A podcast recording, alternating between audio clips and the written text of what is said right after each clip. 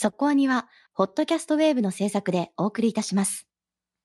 会いたいな声聞かせてよ。つながって笑顔をた始めようさあ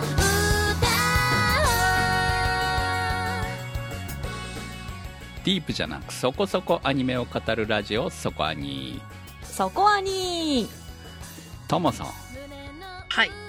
先週はサマータム連打特集パート2だったわけですけどはい、そうですね。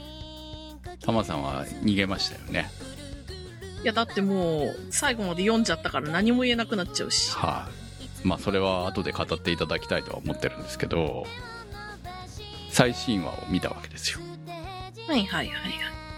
何ですかあれで、だから、アートワークはあの人でしょ？ははい先週、今週ぐらいだったら。そうですね。まあその通りだったんですけど、いやいやいやいやこんな展開はね先週の中でもね予想はしてないやいや予想してなかったというかそれはそれは最大戦力じゃないですか。うん。まあ言ってしまえば。人としては、ああね、どんどんそこの方、そこの方へと行きますよね。はい。え？あと 5, 5, 5話でこの人まあみたいな感じだったんでつらいつらいねそうですね。はい。っていうか、サマータイム連打は辛いことが多いね。そうですね。だからこそ、最後まで楽しみにしてくださいね、としか私はもう何も言えない。ああ、そうでしょうね。現段階で、ふ二人、まあ一人、一人はあれですけど、まあ二人、戦力外みたいな感じになったわけ。最後まで全員で戦うぞみたいじゃないんだっていうところがね、やばさを感じておりますけれども、はい。えーということなんで、皆さんサマータイムレンダー見て、サマータイムレンダー特集パート1、パート2を聞いていただいたら嬉しいです。はい。ということで、えーまあそんな感じで続いてる作品です。今日の特集は、メイドインアビス別日の黄金鏡特集です。胸の後ろで握手。そこアニ。メイドインアビス別日の黄金鏡秘境の大穴アビス。どこまで続くとも知れない深く巨大なその縦穴には奇妙奇怪な生物たちが生息し今の人類では作り得ない貴重な遺物が眠っている。偉大な探掘家の母を持つリコは記憶喪失のロボットレグと出会いアビスの奥深くへ潜ることを決意する。深海4層でリコを助けてくれた慣れ果てのナナチ深海5層で出会ったかけがえのない友人プルシュカと共に一同は深海6層帰らずの都へと進む。そこには慣れ果てが独自の価値観を持って生活している慣れ果ての村が存在していた。原作はつくし明人による竹書房ウェブコミックガンマに掲載の漫画。現在単行本11巻まで発売中。アニメ版は2017年テレビシリーズ第1期全13話放送。2019年に劇場版総集編メイドインアビス前後編上映。2020年劇場版メイドインアビス深き魂の黎明公開。今回の特集、メイドインアビス烈日の黄金鏡は2022年7月より全12話で放送予定。今回は第8話、願いの形まで視聴済みでの特集です。烈日の黄金鏡、めっちゃ言いにくいですね。はい。ということで、始まりました。こう、そこはにでも特集続けております。メイドインアビス。はい。タイミング的にめっちゃやばいタイミングでやってるような気もするんですけど。そうですね。はうーん、でもメイドインアビスは、ま、途中でやりたい気持ちと最後まで見せ、せめてワンクールの最後まで見せていただいてから話したい気持ちと結構なない混ぜになるタイプの 作品ですよね。まあですね。でもどうせ最後まで見たら最後まで見たでの、こう多分ヘビーな感想があると思うんそうでで。すね。うん、だからまあ、ちょうどいいタイミングなんじゃないのかなというか、すごいやばいタイミングでやってる気はします。はい。うん。何が願いの形だよ、本当にそう。タイトルが悪いよ、タイトルが。嘘は言ってないから。言ってないじゃないですあか。何を言う？どっちの味方なんですか？先生じゃないですか？ああまあ、ある種、ひどいひどい系作品の一つだと思うんですけど。そうっすね。あ、そうそう。亀井さんは今回アニメを一気見したんでしょ？そうなんですよね。前から面白いという話は聞いてたんですけど、まあ、はいはい。なんとなく見てなかったんですよね。うんうん。でね、そういうの。まあ今回やるよっていう話もあって、まあ僕は喋るかどうしようかとかは決めずに、やるっていうからじゃあ気になってたし見るか、みたいな感じで見たんですよ。で、どうでした？いや、一期のね、あの、王禅さんが出てくるところあたりまでは、ああまあこんなもんかみたいな感じで見てたんですわ。でそう。七地出てきたぐらいから、ん？ってなり始めて、まあ、七地とミーティーの話で、あの、感動もしたけど戦慄もしたみたいな感じで終わって、あ、レイドインアビス面白いな、これ。じゃあ劇場版見っかっつって、そのまんまの流れで見たら、劇場版がとんでもない話で、そうですよね。なんてことをしてくれるんだ、こいつは、みたいな話だったんですわ。で、もう、面白いからさ、それで、怖いんだけど、ひどい話でもあるんだけど、でも、先が見たいっていう好奇心と、出てきて、ひどいことをしている人だろうが、主人公サイドだろうが、彼らがやってる行為に関して、動機に関しても、否定しきれないし、ある一種こっちも自分たち見てる側も憧れちゃうようなところがあったりとか、かなりその辺のバランス感覚がうまい作品だなっていうので、どんどん引き込まれちゃって、で、そのまま2期を全部見たので喋りたくなったんで来ました。いやー、なんか、その感想を逐次、そこアニのグループラインに送ってくれるじゃない。そね。それがもう本当に、やっぱこう見てる側からすると羨ましくって。はあ、一気見できるのいいなとか思うし、でも、見てる、見てる途中の苦しみはわかるんだよ。わかるんだよ。わかるけど、通り過ぎ、喉元過ぎればというやつで、あ、いいね、いいね、楽しんでるね、と思いながら、すごく見てましたね。ねなんか、今、感極まってそうだなーっていうタイミングで、ボンドルドの LINE スタンプをサン、サンって送っていく嫌がらせとかをしてみましたね。そう。あの時はボンドルドがあそこまで えげつないやつだとは思ってなかったから、ちょっとロボットチックでかっこいいよねぐらいのテンションだったんすよね。へーだって、ボンドルドのスタイルね。まあ、悪っぽいけど、まあ、かっこいいよね。かっこいいですよ。しかも森川さんのデザインもかっこいいし。声だしねそう。声もかっこいいし、うん立ち悪いんだよな、あいつっていう。そうでしょ？旅の仲間ですよ、まだ。一緒ふに。ざけんなよ、本当に。ナナチを通じて旅の様子を見てるんだから、彼は旅の仲間だし、プルシカだって一緒に来てますから、5人旅なんですよ、今。はあ、なんか、なんだろうななんかすごく、なんかこう、プルシカはさ、一緒にいてくれるんだね、プルシカっていう気持ちになるので、にね、ボンドルドさんはこう、モニタリングしてんじゃねえよ感というか、お前は今どんな顔をしているんだ？ワイプを出せってさっきもね、みんなで言ってましたね。ねワイプ出してもね、顔一緒だから一緒ですよ。確かに ナナチ自分で言ってたけどさ、でもボンドルドがいたからナナチと会えて、結果ここまで来れてるっていうこともあるよね、みたいなさ。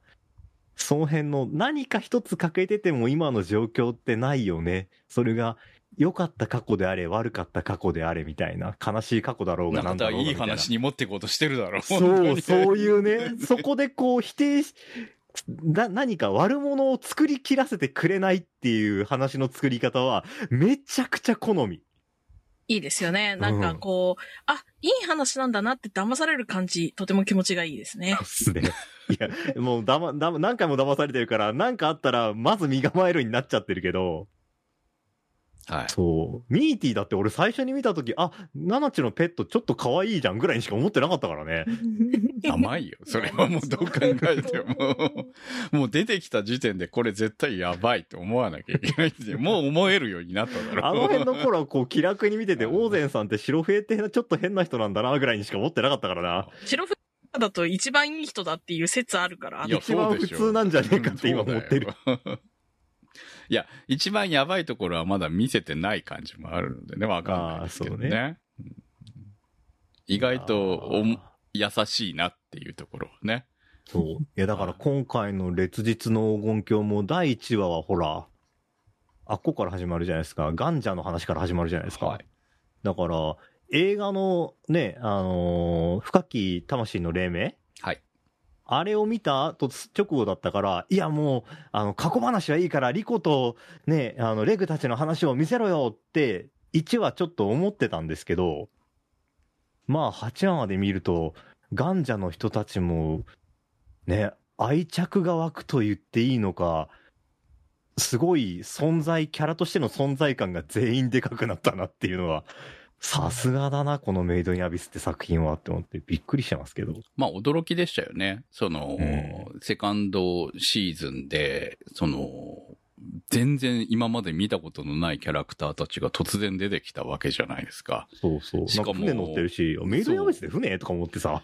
そうですよね。で、まあ、まあ時代もよくわからないわけじゃん、最初の感じだと。うんで、まあ見てるうちに、あむ昔話なんだなっていうのは想像はつくんですけど、で、見ているうちに、あ、最初の探掘なん、探検、まあ探掘というよりも探検だよね、あの段階ではね。うん。なんだなっていうところと。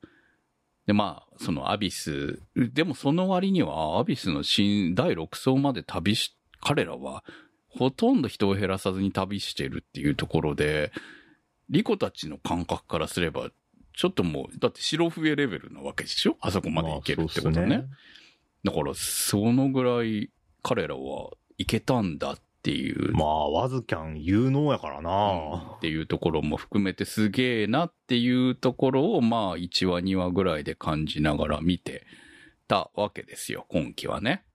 そうっすね。ただ、もう、第6層に行ったということは、もううん、我々は知っているわけじゃないですか。第6層まで行くと、戻れない。戻れないし、形が、人の形を維持できるかわからないっていう風に知っているわけなので、じゃあどうなんだよ、と。その結果が、今に至るわけですね。そうですね。えらいこっちゃでしたわ。おぞましすぎる。いや、だからもう、誰がどれなんだっていうのを、ずっと意識して見てましたから、この数話で、ワズキャンが、平田さんの声で喋っているのを見ながら、あ、あ、こ、こいつがワズキャンなんだなっていう出たーってなって。やっとね、やっと出たって感じで思いましたけど。まあ今回の驚きって、やはり慣れ果て村だと思うんですよね。あそこに来てあんなに、まあ言ってしまえば街が存在するわけじゃないですか。そうっすね。今まではさすがに、あそこまでの形になっている、そのたくさんの人たちが住んでいる場所っていうのは、もう仮想に降りてきてはなかったわけじゃない。社会が形成されてますよね。そうそうなんですよね。そのまあ不思議な社会ではありますけれども、不思議な社会が形成されていて、その中に存在している人たち、まあ、ね、もともとは何だったかはともかくとして、えー生きているわけじゃないですか。そこもちょっとあの、いや、怖えなって、未知のものに触れるって、な、ワクワクと恐怖と一緒に来るじゃないですか。そうですね。それって、あの、何もね、未開の土地を切り開くとか、洞窟を探検するとか、そういうのだけじゃなくて、社会、知らない社会に入っていくことも同じなんだなっていうのが今回結構、こ個人的な印象に残ってて、言葉も通じないし、向こうの人、向こうの人たちにとっては当たり前のことがこちらにとってはどれだけなんかショッキングなことなのか、急に来るのかみたいなのが予測できない状況ってのは、ちょっと怖いよねっていうのはありましたね。序盤に、あの、潰されかけてたじゃないですか。まあ、ですよね。まあさん。あのねうんだいぶ仲良しになりましたけど、初手、はいいきなり目玉飛び出るほど腹を、うんにゅーってしてきましたからねち。ょっとあれはね、驚きというか、まあさんは、お尻汚すぎですよね、本当にね。驚きですね。あれ何なんだ、あれ本当に。うんあれ、なんか、あの、おじさんのお尻ですよね、あれね。でも、人形大事にしてるから中身案外可愛い女の子とかなのかもしれないいや、から。まーさんは女の子だと思ってますよ、中身は。っていうか、慣れ果てる前は女の子だったんじゃないのかなって思うんだけど、いや、でも、あのお尻にはなりたくないなって思うと思うんですよなん、か、まーさん本当に、あれっすよね、あの、視聴者側の評価、2点3点するキャラだったなと思って、最初に見た目はそんなに凶悪そうに見えないじゃないですか。はい、そうですね。で、そっからメーニャを潰してす、潰して、もう、あの、なんてことするんだ、こいつはって思わせといてからの、はい、ボッシュートですっていう時に泣き叫びながら、ぬいぐるみ取られたりとか、自分の腹渡取られてったりするじゃないですか。そこで、ちょっとかわいそうかもになって、今じゃ仲間でしょそうですね。はい。今じゃいい仲間ですよね。そう。マーさん出てきたのって何話よって話じゃないですか。3, 3話とか4話でしょはで、今8話でしょこの短い話数の間にこんなに印象コロコロ変わるやつおるみたいな感じでい。まあですよね。も見た目はね、おまあ正面から見た見た目は決して可愛くないわけじゃなくて、可愛いキャラ系ですからね。そうですね。よだれ出てるけどな。はい、でも後ろから見たらやばいみたいなね。うん。こんな造形すんなよって感じがありますよね。あの尻は必要だったのかな。うんでも、多分その辺がこの作者の問題じゃないかと。なんか悪趣味な感じがすごく伝わってくる。素直なキャラ意地でも出さねえんだなっていうう。んいや、でもマジカジャはいいじゃないですか。マジカジャもちょっと怖くなかったです、最初。ああまあ最初はね。で、マジカジャはやっぱあの、声と合わせて、まあ喋りとっていうのかな、穏やかですからね。すごくいい、いいというか、まあある種ちょっと謎と怪しさとみたいな部分と、まあその、未知との遭遇感はすごくありますよね。そうですね。後藤さんのあの、いい匂いのするふわふわって言ってたの、すごい言い方好きだわって思っていや聞いてた。ー、あれはね、ずっと聞いていたいですよね。本当うんマジカジャのお休み CD とか作ってほしいよね、本当にね。え ー怖いよ。マジカジャさんは割とこの作品っていうか、ここら辺の話の両親ですけど、それでも気を許したら全身売られる可能性ありますから。そうですよね。本当ね。自分が欲しいんだもんね、マジカジャね。リコ全身欲しいんだもんね、本当はね。慣れ果てさんたちって、その度合いは、それぞれなんですか？その、上昇負荷を受けて、みんな意外とおしゃべりとかできるんだなっていうところに私結構驚いて、もっとぐっちゃぐっちゃってこう、社会性なんてなくなってしまうようなものなのかと思ってたら、みんな結構こうやってお買い物したりとか、できるんだっていうの結構びっくりしたんですけど、そのあたりって解説されてないですよね。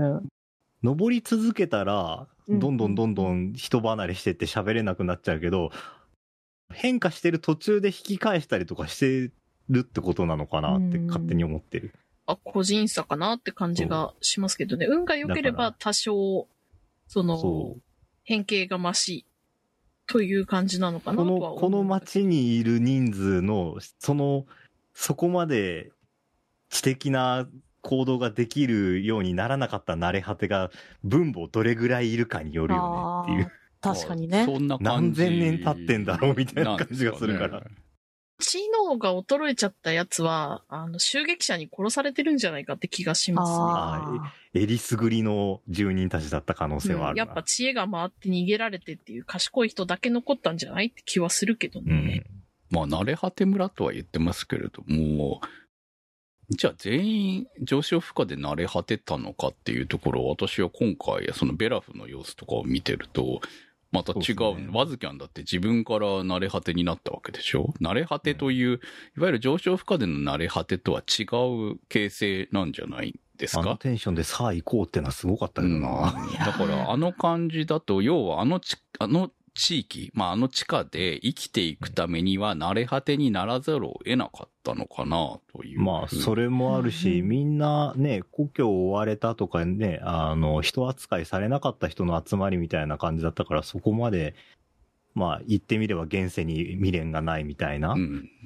感じの人たちが集まって、そこで仲間意識ができちゃったから、やれた行動だったのかなとかね。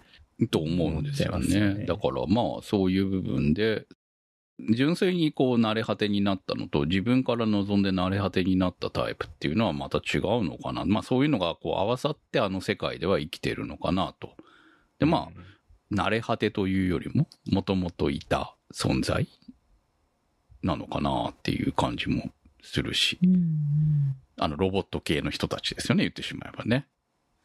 あの、た、なんだっけ、探索機だったっけ？干渉機くんたちか。はい、干渉機君だですね。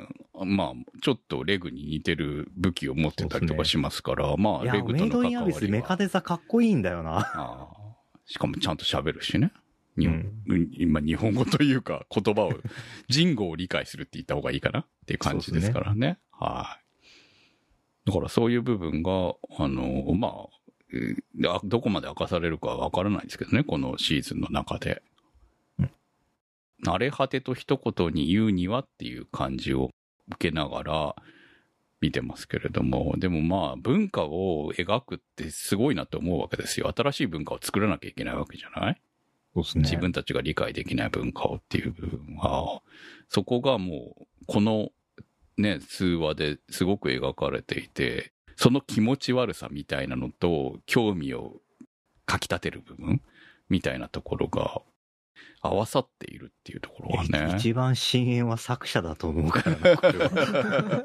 いや、もうね、などんな頭してんだよっていうところが、まず基本あるんですけど。それそれを覗いているドキドキ感はすごくありますよね、そうですメイドインアビスは。はいで、それをちゃんと映像化してるアニメのスタッフの凄さっていうところがあ、そう、それはいちょっと俺一つ言いたいんですけど、あのー、リコが下痢になるじゃないですか。はうんこの音あんなリアルにさ、それっぽくする必要あるって思って、まあ、トイレの。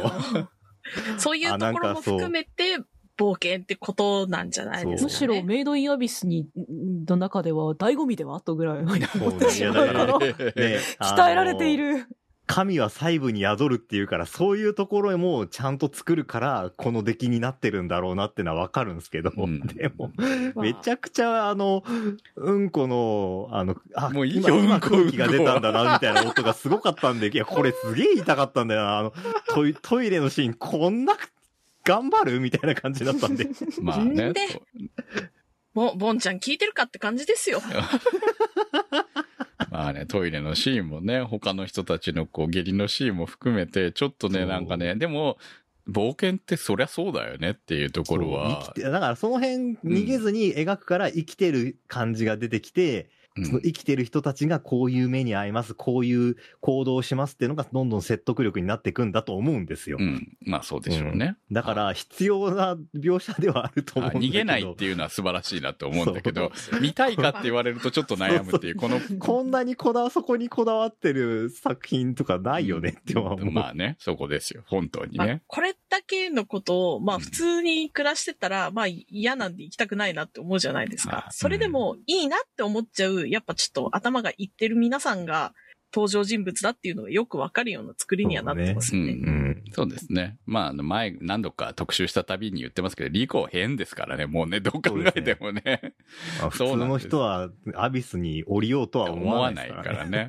本当に。リコ一人じゃとっくに死んでますから、本当にレコがいなかったら、あのーここまで来れてないわけですからね。そうですね。うんそう。でも、リコは一人でも行こうと思ってたわけなんで、頭おかしいわけですよね。一人でも行こうと思やっってて、なんだかんだでこいつ、リリコ自体も力をつけてきてるのがすごいなと思いますよ。ぱりねそうなんですよね。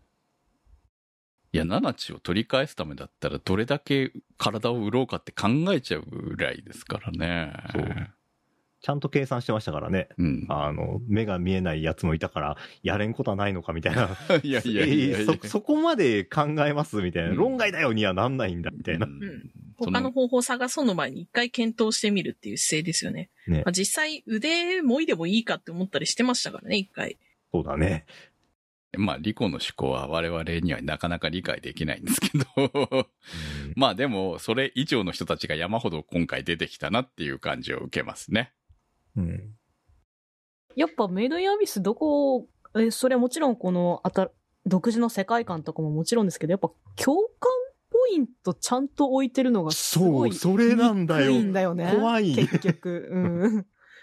何なんだろう、ね。考えちゃうよねって。自分だったらどうしようみたいなんとかもさ、そうだし。うん。そうだよね。あの、もう二度と友達とか家族に会えないとしても行きたい場所がありますかって聞かれた時にちょっと考えたりとかしますよね。うん。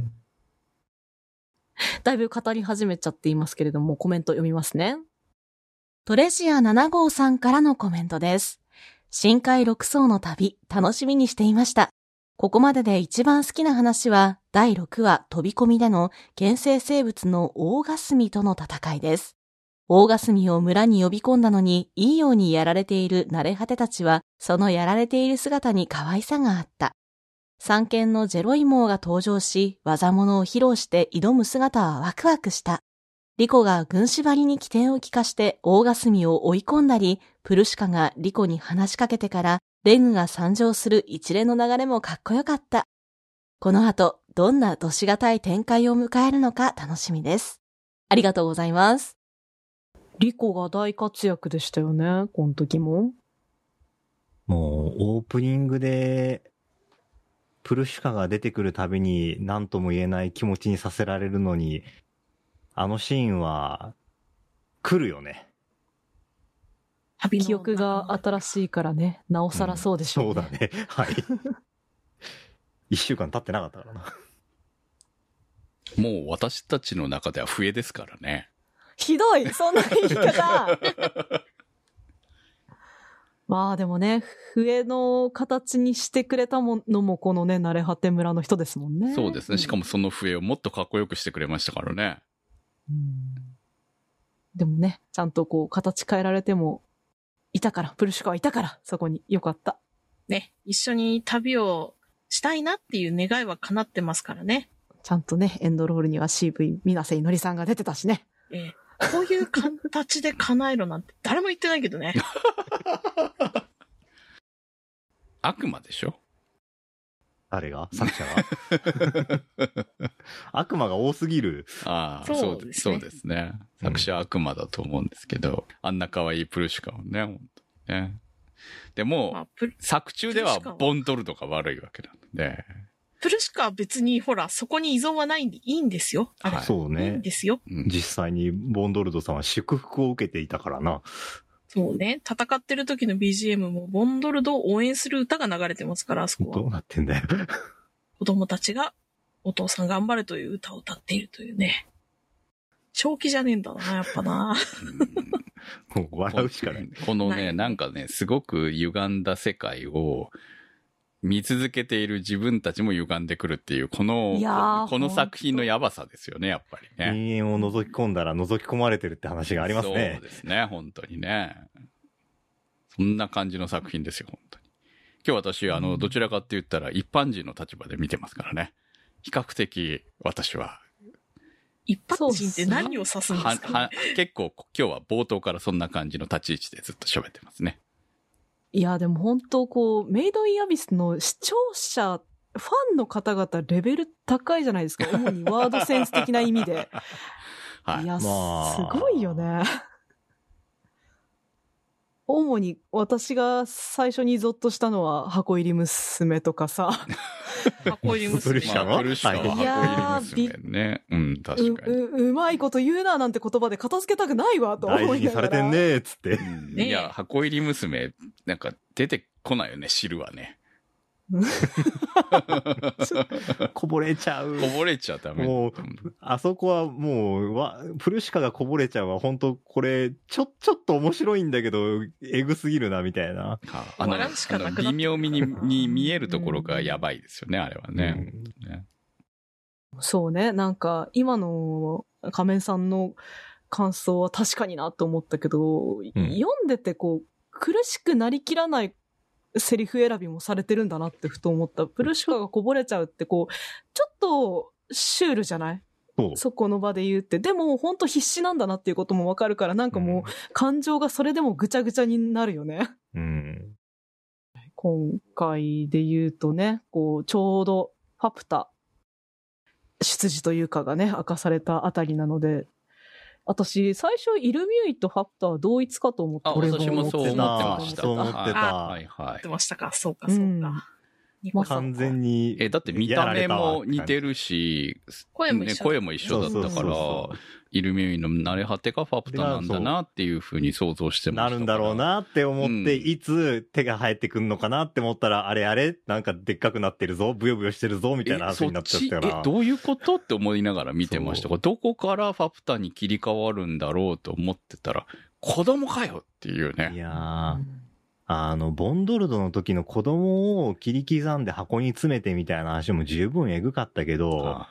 今回それ以上に子供が生まれないっていうことを心に持ってた人間が初めて埋めた、でも次の日死んだみたいなところの願いが叶ったけどその願いはすぐに奪われるみたいな話をして、あれだけ久野さん、久野美咲さんにすげえ悲痛な叫び声の芝居をさせて、その上で召し上がりになったじゃないですか。はい。ですね。料なんそ理してみる？こ、そう、そこでバイプッシュしてくるやつがあるかって感じの、もう、なんかね、切り刻んで箱に詰めた、うわ、えぐいっていう話から、あ、今度こんな精神的に辛い話を持ってくるんだって思ったら、さらにその上を出してくるみたいな、まあそこのまあ怒涛の展開がね、やっぱり圧倒もされるし、なんて言ったらいいのかなあっていうれ、でもね、俺思うんですけ。ど、あれ、はい人の形をしてなかったのは優しさだと思いましたよ。ああ、それはそうっすね。うん。だってメイニャみたいな感じのね、子が生まれるわけじゃないですか。ええまだね。獣みたいな感じそうそでしたもんね。う。まだ人じゃないじゃないですか。あれ、赤ん坊の形で生まれてたら悪魔だと思うからね。まあそう。でも、人の形しててもワズキャンさんは食わしてきたと思いますけどね。そうそれはもうだってそれしかなかったわけだからうね。んうんいやー、カートリッジの時に切り刻んで使ってるよみたいなやつは、ひどいって言えるじゃないですか、はい立場的に。うんただ怒るだけでいいけど、この場合って食わなきゃ死にますけどって言われた時食べるよなっていうのを考えると、なんか、こうなまあ、ったら食えば死なないっていう形ですよね。もうだってし、そうだよねみんなもう死ぬ寸前だったわけですからね。でも、食べるのを拒否する力が残ってなかったベラフにも食わしてたんだぜ。うん。ってことはお前が必要だよって言って。ど同罪にされちゃうような状況に落とし込まれるってどっちがきついのかなってすごいそう考えますよね、こ考え。考えちゃうよね。うん。どっちがきついかななんか、その、やってることは前者の方がえぐいはずなんだけど、うん。後者は自分がこう、なんだろう、当事者になるっていうのがえぐくないと思うわけで。うん。死ぬか生きるかのどちらかを選ばなきゃいけないわけじゃないですか。そうですね。どうしようもないし、あそこから逃げ帰る場所はないわけだからね、もうね。で、隊長はみんなが生き残る方をね、うん。取ってるっていうのは、まあ、有能は有能なんですよね。さすが平田さん。あの人数を生かすために一人を犠牲にするっていう判断ができる人が、やっぱり、このアビスを攻略できる人種なんだなっていうのは非常によくわかりますよね。そうね。あと、あれぐらいカラッとしてれば、多少罪悪感がなくいけるのかもしれないとも思うし、その、本人がその気あるかわかんないけど、そう、でも平田さんの声がさ、ちょっと悲しそうな感じにも普段から聞こえるじゃない。うん。っていうところがなんか、声質的にね。そうう、ん。声質的にもそうだし、で、ワズキャンの表情的にも、この人、これ、ちょっと悲しいのかな？気が進んでるわけじゃないよみたいなニュアンスが入るじ入りますよね。そこら辺がめちゃくちゃ上手ねって、それを入れてくることが、うん。こ、ここで、ためらいのようにも見える表情を一つまみみたいな感じで入れてくるから、大丈夫です。そこの部分はほら、ベラフがいるから、多分そういう気持ちっていうのはベラフとベーコがちゃんと担っているので、ワズキャンは、まあそういう雰囲気だけを出すだけで、まあそう良かったわけです通じよね。通じるの、うん見てる側はこれで、わずかにだって危機としてやってるわけじゃねえよっていうのは、そう。まあ他に方法がないからやってるんだよそう、それをやることへの抵抗は他の人よりかは少ないかもしれないけれどっていうところじゃないですか。ね。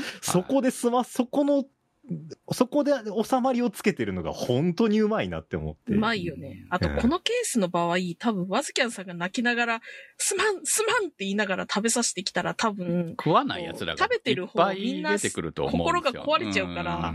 一人ニコニコして食べてる人がいればね、多少許されるのかって思うから。人のそれは集もしかしたら優しさなのかみたいなねうんそうそうそう。多分集団心理もあると思うし。みんながベラフだったら多分、まああそ、こ、み、みんながベラフやブエコだったら多分、ここまで来れてないだろうし。まあここまで来て、あと彼らを、まあある種、その慣れ果てになろうが生き残っていくっていう道もなかったと思うんですよね。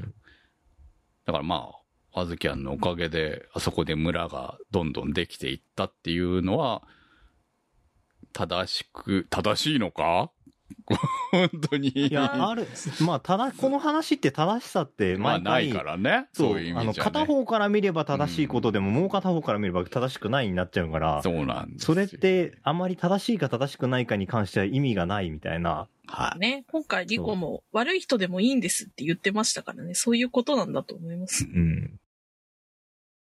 常新さんからの投稿です。毎回心を揺さぶる出来事の連続で期待通りです。始まるまでは、ブエコとレグたちがどう絡むのかと思っていましたが、始まってみると、黄金鏡の成り立ちを縦軸に、対立、味方、傍観とうまく組み合わされて平行に物語が進み、そろそろ収束に向かって動いていくようなので楽しみです。なぜブエコが人間の姿を保っているかはわかりませんが、観測するだけではないと期待しています。少し怖いですが。ありがとうございました。ブエコは、まあちょっとこう、視聴者の視点も担うキャラクターですよね。そうだね。今までの中でここまで視聴者の視点のキャラっていなかったよね。そうですね。うん。まあ、このちょっとどんどん、うんあの、潜っていくにつれて、リコがその立場からそうなん離れていですよってるから、。特にそう思うでしょ？ついていけなくな最初ってるから、俺一たちが瞬。リコの立ち位置で、なんとなくこう、見てた話が進んでいくのかなみたいなそうそうそう。どうもこの話は違うぞっていう。そう。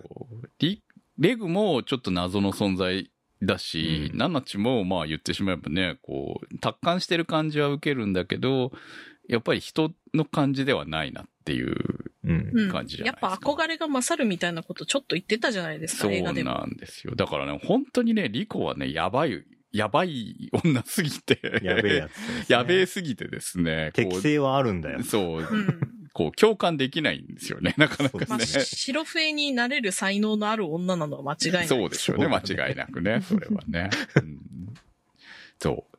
ってなってくると、やっぱブエコは、そう、ね、ナセが言うように、珍しく出てきた視聴者目線のキャラ。いや、わかんないよ、これは最後まで見るとね。まあ確かにね。でも、今のところ、こう、視聴者目線のキャラかなと思ってるんですけど、今のブエコが人なのかって言われても、えって感じも受けるじゃないですか。そうですね。ね。え、ワズキャンってブエコに何したん？私あんまりそこ分かってないんですけど、目の奥に、ね、彼女の目の奥あたりに、お置い、置いたの？あれってど、どう繋がってんの？あれ？頭のはい中に置いてある。置いてあるんだ。置いてあるんだ。まあなだめてもらってるみたいな立ち位置なんじゃないですかね。でもすごい、ブエコは、こう、イルミューイに対する丈夫かさと、さっきのこう、ワズキャンにおご飯を食べさせられていながらも、なんだろうな、ベラフほどの罪悪感を感じずに食べてるんだろうなというこのずるさみたいなところも含めてすごく共感性の高いキャラクター作りだなというふうに思いや、います、ね。少しぐらいは共感できるキャラクターにいてもらわないとさ、やはりさ、うん。っていうところで現れたキャラっぽく感じますけどね。うん、でも本当、常新さん書いてくれてますけど、なんでブエコだけはあそこまで人間の姿のままなんですかね？そこは明かされるのか、明かされるのかどうなのか。明かされないのかわからないし、ブエコがあのままで終わるのかもわからないですよね。そこはね。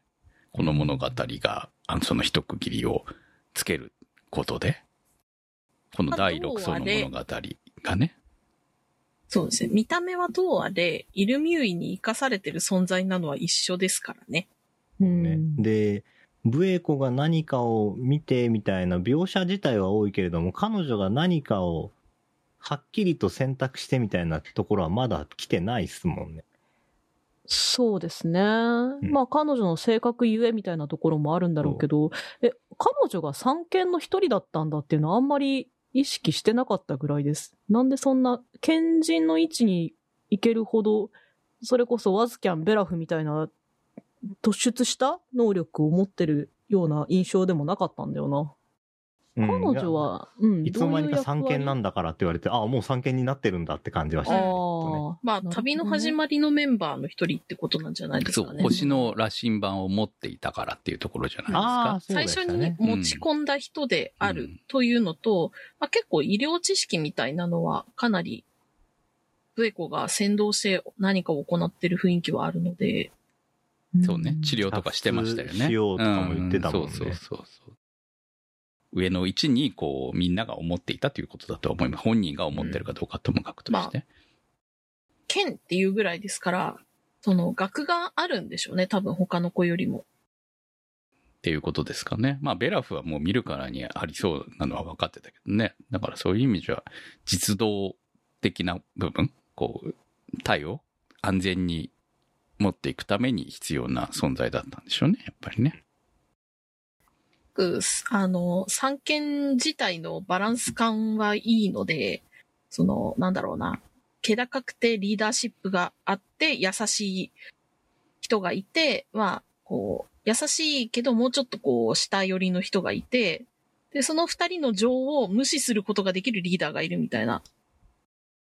すごくバランスのいいチームだなって思うから、こんなことにならなければもっといろんなね本当、に7層までいけたんじゃないと思うんだけど。探検もできたかもしれないしね。まあもっ、とまともなダンジョンに挑めばよかったんだな。そうね。こアビスこはに挑んでね、アビスはダメですよ、アビス。本当に。まあ次、第だからな、彼らは。うん、まあ彼ら、うんその、ガンジャーが実際潜ったタイミングから現代まで、まあ現代というかこの物語、リコたちがいる世界の物語まで一体どのぐらい時間が経ったのかも、まあ明かされてないですからね。でも、あの島の状況から考えたら、5年10年じゃないですもんね、どう考えても。まあ、100, 100年、200年でもちょっと足りなくないって感じはします。ぐらいの、その、リコたちの世界は進化し、まあ進化と言っていいのかわからないけども進化してるわけなので、その、だからブエコが、ね、全く人としての形では変わらないまま存在してるっていうことも、まあ、あの、まさに、アビスの深淵なのかなっていう感じもありますよね。その時間の流れとかの部分において。うん。と中で時間の流れが違いそうとかも説としてはあったりするので、うん。だからまあ彼らが、まあ戻ることはないわけなのでね。いや、まあわかんないけどね。そう。いや、そこもね、普通の物語で言えば最終的にはリコが、その、戻っていくという物語を期待するわけですよ。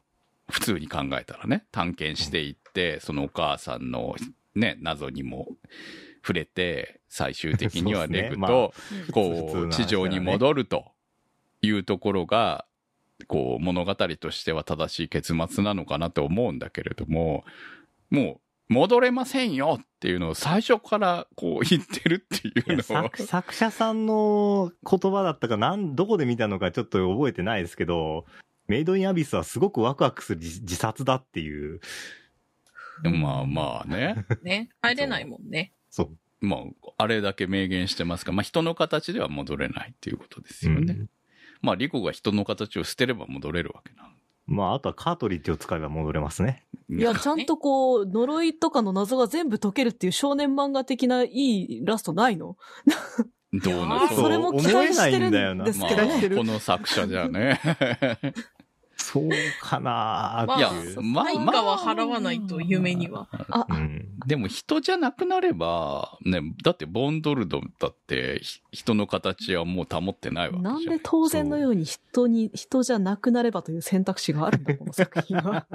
うんまあ、その、何か払ったら、その払ったものはもう戻ってこないよというのは、この作品の考え方の根幹に絶対あると思うから、うんうん。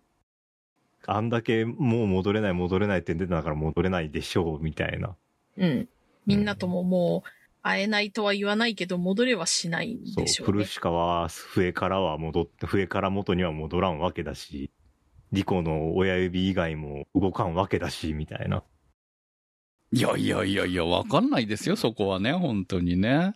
でも不可逆だからこそ、うんあの、大事なものだったり、尊かったりとか、気高かったりするものってあるじゃないですか。うん。だから今回、本来不可逆だった失われた命というのが、2回目のチャンス来たでって言われて、ナナチは思わず自分を売っちゃったわけでしょうん。ね、あそこまで来てたナナチが、ね、いや、それはね、ミーティーのためとはいえ、うん。自分を売っちゃうとは思わなかったですよずねっ。と横になってるしさ、ナナチの下半身ずっと毛布かなんかさ、マンとかわかんないけどさ、見えないからさ、もしかしてもうもう下半身ないんじゃないのとか思っちゃってるんだけど、そんなことないかな？大丈夫かな？っていう。まあ、吸われてはいるかもしれないですけどね。うんなんか吸うって、うん。こう、もふってやって、スンスンスンってするんじゃなくて、なんか謎の液体みたいなのをジュッチュジュッチュジュッチュジュッチュって振っあミーティー見てる限りそういう数だよね、あれね。やばい、やばいですよね。ヤクルトじゃないんだからね、あれ。ね。ね、猫吸いとは意味が違ったっていうさ。うんベラフもあんなやつになりやがって、本当に。ああならなかったら心が壊れちゃうからしょうがなかったんでしょうね、彼は。もう、うんその自分のアイデンティティを強引に奪われちゃったわけだから。そうね気。高くありたいっていう願いはもう叶わないわけ。見た目だけは気高いんだけどね。そうっすね。うんその心だけは見た目に残ったってことなんでしょうね。それもちょっと切ないですよね。そうね、本当ね。なんか可愛い女の子いましたよね。一つ目玉になってましたけど。ああ、いましたね。ね。みんなこう、あの、変化していったのが、こう、ポロポロって現れたのは、あの割とよく映ってるモブで結構生き残ってたなと思ったら、ね、あの、最新話か鳥にさらわれて 上昇負荷でプシャってなってた人がいて、あ、あー、退場ってなってたけど。そう、そういうところですよ、そういうところ。本当に。そういうとこですね。その、慣れ果てになっちゃった人のデザインとかもちゃんと一体一体丁寧に作られててね。丁寧に作るがゆえにひどいことするからなっていう感じがありありとしてていいなって思いますね。うん。ちゃんとこの感人たちには性込めて作られてるのは間違いないんだよね。そうねそう。ちゃんと一人一人人生があった子なんですよっていうことを強調した上でひどいことするんでしょ？まあだからこそ命の輝きなんでしょうけどね、この話は。うん。ムーギーさん何者なんでしょうね？私はそっち、それが気になりますね。ムーギーさんは人すぎません？そう、ムーギーさん人すぎるんですよね、本当にね。あれ魚魚介系？魚介系？うん。タコ？タコなの？そうですね、うん。触手感がある髪の毛ですね。はあ。でも、ムーギーさん、本当に、おかみさんなんかいい、いいおかみさんですね。いい人でしたね、本当にね。あの、なんていうのかな、あの、言葉が伝わらないんだけど、なんか微妙に伝わるかに、それはもうね、あの、地上の言葉で喋ってる時はともかくとして、まあ、間近じゃも含めてですけど、あの謎言葉がすごく、こう耳に響きますね。うん。なんだろうね、あの、イントネーション。うん。リコがムーギーさんに言葉を教わってたのがちゃんはいとはい生きてたのも良かったですよね。あ、そうですね。本当ね。あれで全部喋れるのかな 本当に。どこまでちゃんとせ作っね、設定してるんでしょうね言葉設定してるんだろう。なんかうん全部できててもおかしかねえな、みたいな。ここまで雰囲気はありますね本当にね。ある程度はあるんでしょうね。これだけ覚えてれば大丈夫よは本当に全部設定してるんじゃないかなと。思いますね。うん。でもそこ言うと、え、みんなマーさんが言ってること、なんて聞こえてるんだ いや、まあしか聞こえないんじゃない？俺たちは雰囲気でまあと会話している。うんええまあさんが何か言ってるのは多分、まあしか言ってないから多分、まあでもあんだけいっぱい慣れ果てがいたら、こいつ何言ってんのかよくわかんねえけど、ニュアンスは通じるなみたいな人結構いそうだしね。うん。確かに、私もマーさんが何言ってるか大体わかるしな。そういうことやな。本当か本当か。サブレー鎌倉さんからの投稿です。第7話、8話で明かされた、慣れ果て村の成り立ちがあまりにもどしがたく衝撃的な内容でした。詳細は割愛いたしますが、どこまでも悲惨な物語をグロテスクながら美しい映像で描いた、まさにメイドインアビスの真骨頂と言えるエピソードだったと思います。また、エンディングの抽象的な映像が今回のエピソードを表現したものだと知った時の感覚は非常にどしがたいものでした。ありがとうございました。裏って普通あるじゃないですか。うん。生い立ちとか考えないじゃないですか。そうですね。村はいつの間にかできてるもんですからね。ね、安全地帯の村があってもそんなに深く考えないですけど、ご覧のありさまでしたよ。いや、だって、よく考えてください。第6層に安全地帯の村があるのがおかしいんですよ。まあ、聞いてた話とは違いますよね。はい。あんなに人が存在してるんだって、すごいこの後はとんでもないところでの戦い、孤独な戦いが始まるんだなと、映画で見ながら思ってましたよ。うん。なんで降りてみたらこんな、こんなことになってんですよ。本当に。まあ、そういう話には裏があるんだなという、はおぞましすぎる。い。うん。どうやって開発したんですかね そんなに広そうじゃなかったから、最初の段階では、中が。ワズキャンのこう、ある種指導力とかそういう、まあ実際作ってたじゃないですか。干渉機とかを使いながら、こう、いろいろ開拓はしてましたよね、ワズキャンね。うん。その途中で結局自分たちがもうダメに死にそうになった結果、まあ、イルミュイのおかげで、なんとか別の慣れ果てになることによって、まあ、ある種永遠の命を得たようなもんじゃないですか、あれで。で、そこいけ、ないですけど。まあ、永遠かどうかもわかんないけどね。で、で、まあ、そうやって、あそこの街の形を作っていったんですよね。だから、ワズキャンは三権と呼ばれているわけですよね。でワズキャンたちがあそこに村を作ったおかげで、その後、まあ、ムーギーとかいろんな人たちが来て、住む場所ができてき、いたっていうことで、まあ、戻ることはできないから、居つくことになってったんじゃないのかなっていうふうには想像できますけど。作ったっていうか、イルミューイの中に住んでるっていうか、イルミューイを村にしたっていうか、うん。でもまあ黄金鏡を探しに行って、黄金鏡を、まあ、見つけたと言ったら見つけたなんだよなっていう。まあ、絶対安住の土地を見つけたわけですから、そういう意味では黄金鏡なんでしょう、彼らの。まあ、みんなが望んでた黄金教科は知らないけどね。まあ、ね。うん。でも、あそこに住んでいる、慣れ果ての村に住んでいるみんなは、特別不幸には見えなかったですよね。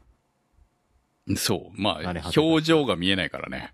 まあ表情は見えないけれども、うんそれでもずっと一緒に平穏に生きていくことができる場所っていう意味では、目指していた場所としてはあそこだったのかもしれないな。少なくともワズキャンはそういう場所を目指していたんじゃないかしら。うん。疑問はね、やはり、あそこまで行くのって、その、ワズキャンの時代はともかくとして、大変なわけじゃないですか。そのリコの冒険を考えれば。うん。で、ムーギーとか、何者だったんだろうね、とか。その、ま、まあさんも、もともと何だったかわかりませんけれども、そんな、こう、冒険をしながらみんな、第6層から下まで降りてきた。あそこまでしないと降りれないわけじゃない？実際さ。新しい人たちも増えているわけでしょうから、そのワズキャンたちのパーティー以外にも。っていうのが、あの、意外と来てんだなっていうところが。まあ、リコたちの世代って結構なんか降りる人管理されてるっぽかったですけど、うんそういう制度がちゃんとするまでは結構みんなわらわらと、あ行ってはもう戻れなくなったっていうパターンもあるのかもね。が多かったんじゃないかな、うんとは思いますけどね。実際にリコたちは、その、管理されてますからね。この笛が何色にならないとどこ、何層までしか降りれないみたいな風になってますからね、現実にはね。まあ、それに誰も帰ってきてないですから、6層から先。ああ、確かに。で、だから6層の情報はね。うん。まあこの後の展開どうなるのかなって、あのーパプタが、願いは結局あの村を滅ぼすことでいいのか、今のところは。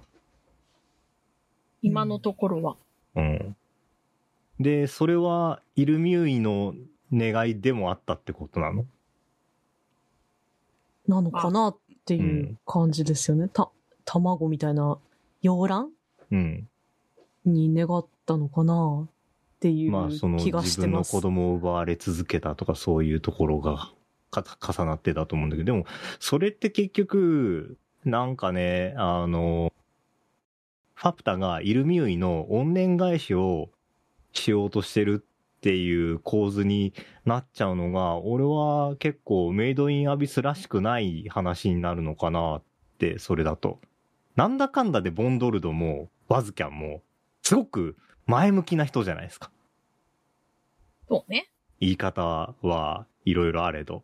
あ、自分のために生きてる人ばかりだとそう、自分のために生きてるし、あの、ワズキャンなんかは、周りのことも、ある程度彼なりには気を使ってというか、周りの面倒も見てあれだったわけでしょ？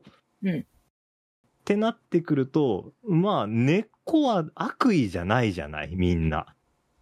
そうね。そう、誰かを傷つけてやれみたいな、そういうネガティブな発想で、今まで動いてきたキャラクターって、おらんのですわ、このメイドインアビスという話って思ってるので、そうなってくると、その、母親の怨念返しをしようとするファプタっていうのが、すごく異質な、メイドインアビスっぽくないキャラに思えるんで、そこからファプタは解放されればいいよね。違う生き方を、親のことなんて関係のない自分の人生を歩めればいいよねとは思うんだけど、あと4話でそうなるのかなみたいな、そんないい話にこのメイドインアビスが転ぶのかしらみたいなところもあるんだけど。なんですか？映画だっていい話だったでしょう。いい感じに終わったじゃないですか。いい感じに終わったけど、いや、ちょっと待てよっていうところが多すぎただろ。ミミーティーのことだっていい感じに終わったじゃないですか。そうね。ぶり返してきたじゃん。いい感じには終わるよ。うん。まあ、この作品の特徴なんじゃないですか？そこは。なんだかんだ言って、リコがまた下を目指すっていう形がうん。物語のストーリーだと思うので、でも完全に不幸になった人っていないですよね、この話で。うん。なん。とも言いづらいのが、こう、確かにそうなん。だけどさ、そうなん。だけどさっていう。そう、だから、だからそう、だから、ファプタの件はどういう決着の付け方をさせるのか、めちゃくちゃ気になるん。ですよ、ね。まあね、ここまで来ちゃったらね。そう。まあ、で、イルミューイに愛されてたん。だよっていう風にも言いづらいものがあるよね、ファフターに関してはね、やっぱりね。で、イルミューイと、えーブエコの、ブエコがイルミューイに感じている負い目と言っていいのか、うんそういう感情も多分、この烈日の黄金鏡の中で決着はつけるんだろうから、どう、ここまで来た話を、しかもイルミューイの方はもう、ね、意識なんてないだろうし、うんだからまあどう、すんだろうな、みたいな。ファプタとブエコの話になるんだと思うんですけどね。うんまあそこはまだ面と向かって会ってないわけなんで。そう、どうなんのかな、まあだからそで、こら奈良地どうすんのかな、そうみたいな。まあその問題もありますからね。そうまあ、レグも結局まだわかんないですよね。レグとファプタの関係性というか。そうね、うんファプタはレグのこと知ってますからね。なんなんか約束でしたっけ、うんしてたみたいな話がありましたね。だから今まで意外とレグの過去についてはほとんど触れられないまま来てるんで、一番の謎だったんだけれども、そこにやっと触れるキャラクターが出てきたっていうところもポイントでしょうね、この作のうね。んうんって考えると、まだ残り4話あるっていうのはや、全部やるのか、やるのかって感じですよね。いや、どうなんでしょう。めちゃめちゃ多いけどまだ、ね、でやることいっぱいありますやることいっぱいあるんで、次に続いてもおかしくはないなとは思いますけど、まあ、ただ、ファプタとブエコの話はまあここで終わるでしょうから、まあそれを楽しみに見る感じなのかなと思ってますね。まああの、このスタッフなら間違いないので、綺麗に、その、まあこの章ごととしてはきちんと収めてくれるんだと思います。はい。まあ楽しみに見ていきたいと思いますね。今日の特集は。メイドインアビス、烈日の黄金鏡でした。そこアニ。そこアニサポーターズ募集。そこアニの運営を応援していただくサポーター制度。そこアニサポーターズ。1週間1ヶ月のチケット制で応援していただいた方のお名前を番組内でご紹介いたします。好きな作品の特集に合わせてのスポット応援も大歓迎。チケットはそこアニ公式サイトからご購入いただけます。サポーターの皆様には毎週特典音声「そこアニサイド B」をプレゼント。